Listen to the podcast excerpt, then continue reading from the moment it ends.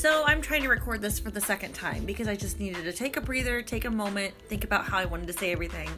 Um, I try to keep it light and friendly and beautiful on here and very feminine and empowering, but we've been going through some very, very difficult times in our nation and there is really no escaping that. We have gone through some really ugly times in our nation and me being your friendly residential white lady, I cannot understand the pain and frustration and suffering that people have gone through, that the black community has gone through. I can never put myself in their shoes.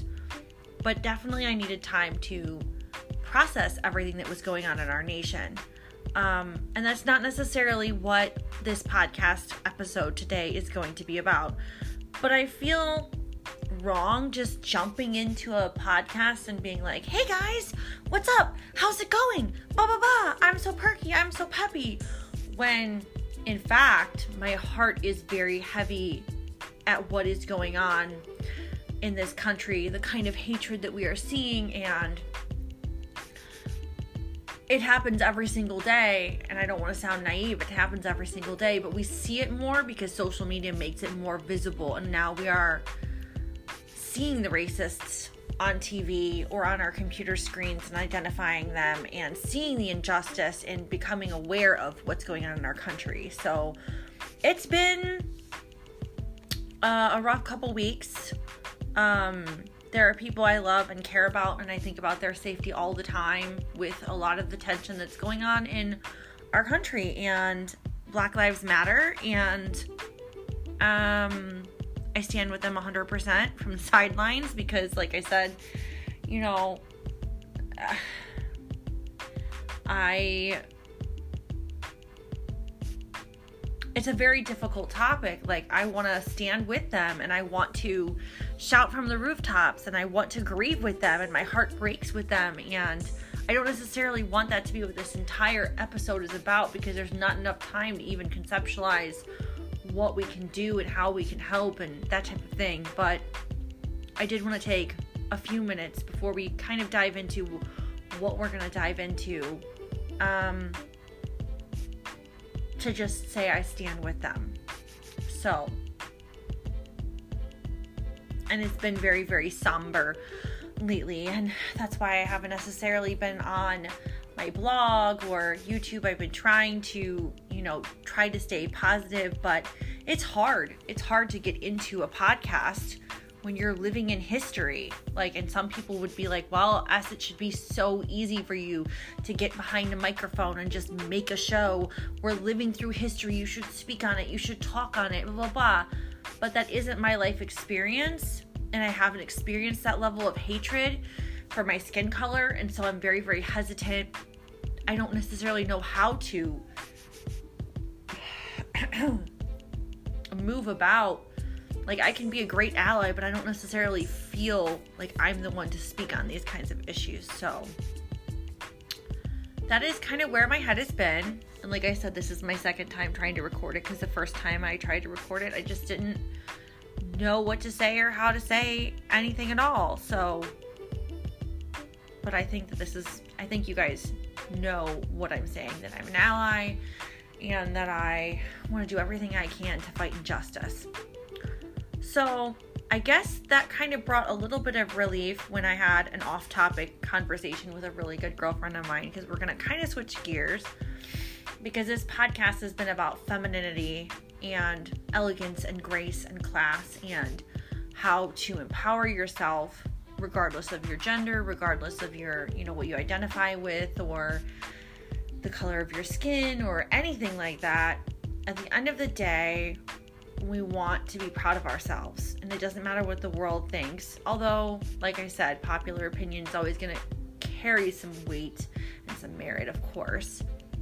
Um, and when I think about these rallies and when I think about these protests, a great it's a great example of like how do you conduct yourself with dignity and class and grace and still be passionate and have something to say and be eloquent and elegant and still get your point across that you are so passionate to fight injustice because that's really really big for me and a girlfriend of mine and I were chit chatting back and forth and kind of trying to figure that out. And the perception of femininity has to do a lot with a stereotype um, of liking pink and being very girly and that type of thing. But this is really, for me, where the four different types of femininity, when you think of one of them being action and strength and, and, and logic, is another one. Like, this is where you need to tap into that and be like, my femininity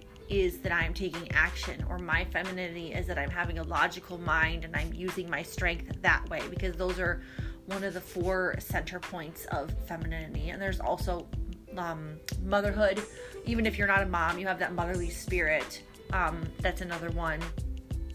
And um, and that type of thing. So we are rooted in action. We are rooted in being a warrior, being strong, being beautiful and kind. Um, but strength and kindness don't always go hand in hand. Sometimes you have to be very honest and tell people what you think and call them out. And I've been doing a lot of that lately, um, trying the best I can to be, like I said, a lady and to be classy. But sometimes you straight up have to tell a person, I'm blocking you. I can't have you in my life anymore. And that's okay.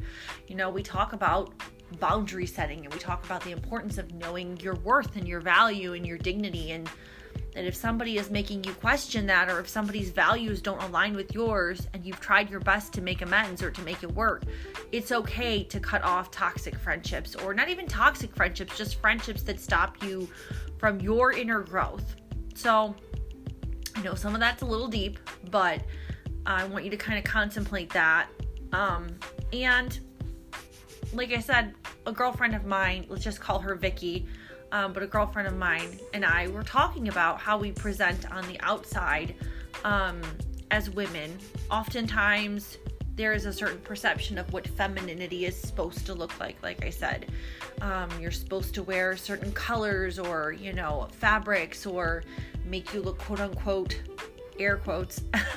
I never thought I would take myself seriously saying that, but uh, air quotes, um, upper class and that type of thing.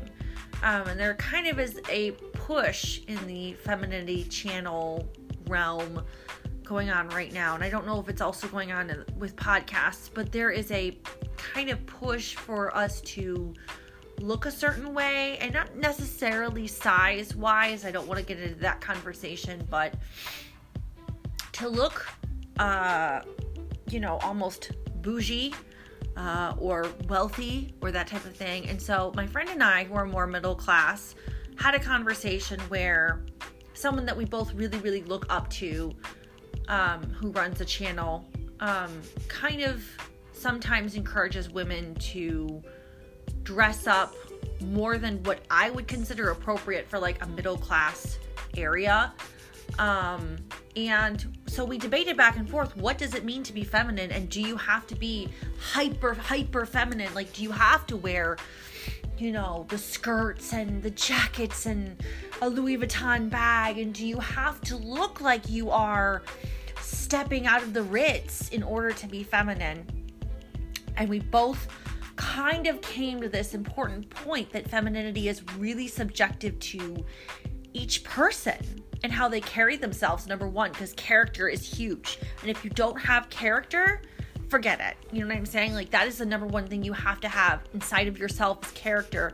And then there comes the boundaries and then, you know, the dignity and the boundaries go hand in hand because if you don't have dignity, you won't have boundaries. And if you don't have boundaries, you'll get yourself in major trouble. We know that. We've seen that.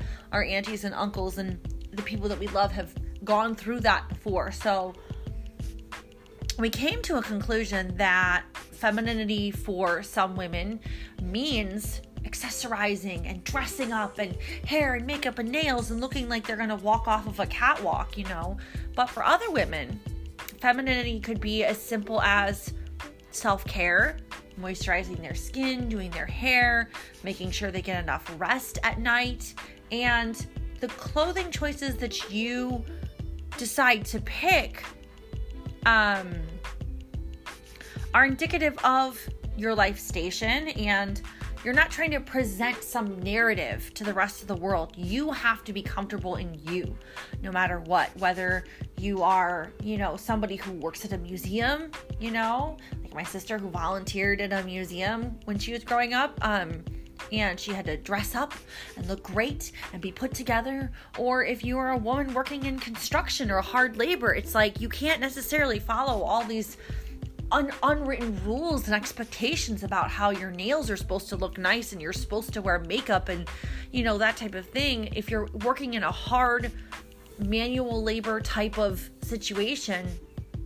you have to be happy with what you choose and how to present your femininity. And there's no one right way. If you're a woman in the military, maybe braiding your hair up in like a bun or pull, putting it to the side or that type of thing, and putting very very minimum. I don't I don't know a whole lot about the military because I've never been in it, but um, you know maybe putting a minimum a small amount of makeup on or if you're a cop or a firefighter or you know whatever it is at your job a lawyer lawyers i suppose because my sister's a lawyer has to put a little bit more makeup on for whatever reason which is a whole nother interesting conversation. But at the end of the day you have to decide what you're comfortable with. Because like i said both of us really really looked up to this person in particular and continue to look up to this person in particular but her standard of femininity we we came to understand through conversation that her standard of femininity, what she thinks femininity is, and what she would preach femininity is, and how you're supposed to dress and act and look and, you know, smile and behave, and our own version of femininity, which is directly linked to our own life experiences and opportunities and beliefs and that type of thing, was different. And at the end of the day, that's okay, which is a little mind blowing because like I said, if you were to Google femininity, there's a very strict regimen of what is considered quote unquote feminine. And I hope all this is making sense to you guys because like I said, women are under enough pressure as it is, and having to fall into a certain category, I guess is what I'm trying to say. The pressures of the outside world, it's so, so difficult, and we're so hard on ourselves, and we're so nasty towards ourselves, and we'll be so kind to our friend, but then we'll turn around and say the rudest things to ourselves. And very often, when somebody else comes along and they seem like they're the expert on it, they're the expert on femininity and feminine empowerment and beauty and health and follow me and this is the way and this is how you do it.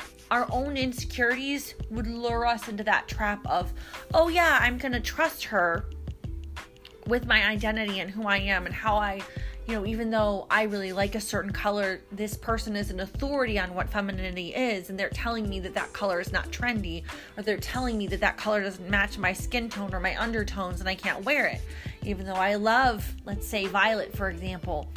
And then this specific person might be like, well, yes, but you're a blonde and blah, blah, blah, so you can't wear that. And I don't think anyone's trying to be bossy, but sometimes, like I said, when I guess what I'm trying to say, when you listen to bloggers and podcasters and YouTubers and creators in general, you listen to them like it's gospel truth, or you listen to them instead of listening to your own inner intuition, which is something as women we have to work on building up our own intuition for whatever the situation is, but especially on how we choose to present to the outside world. We decide that we're going to listen to this person rather than our own intuition, which is saying, you know what, though, Esther, you really like patterns. And I know she's saying that patterns aren't sophisticated, or I know she's saying you shouldn't wear this, you shouldn't wear that, or you should only wear, you know, black skirts in the fall, or when you follow somebody else's intuition rather than your own, I think that's where it becomes a problem.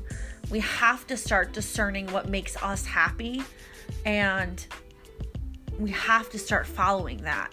And I know that that's a really weird kind of note to end on, but when I think about the conversation that I and my friend were having, we were having it because we were following someone who seemed like they were the authority on femininity and beauty and health and you know, I will teach you, you know, what it means essentially to be an upper class beautiful woman or elegant woman or that type of thing. And at the end of the day, and this is a hard lesson to learn, but at the end of the day, no one can teach you how to be you.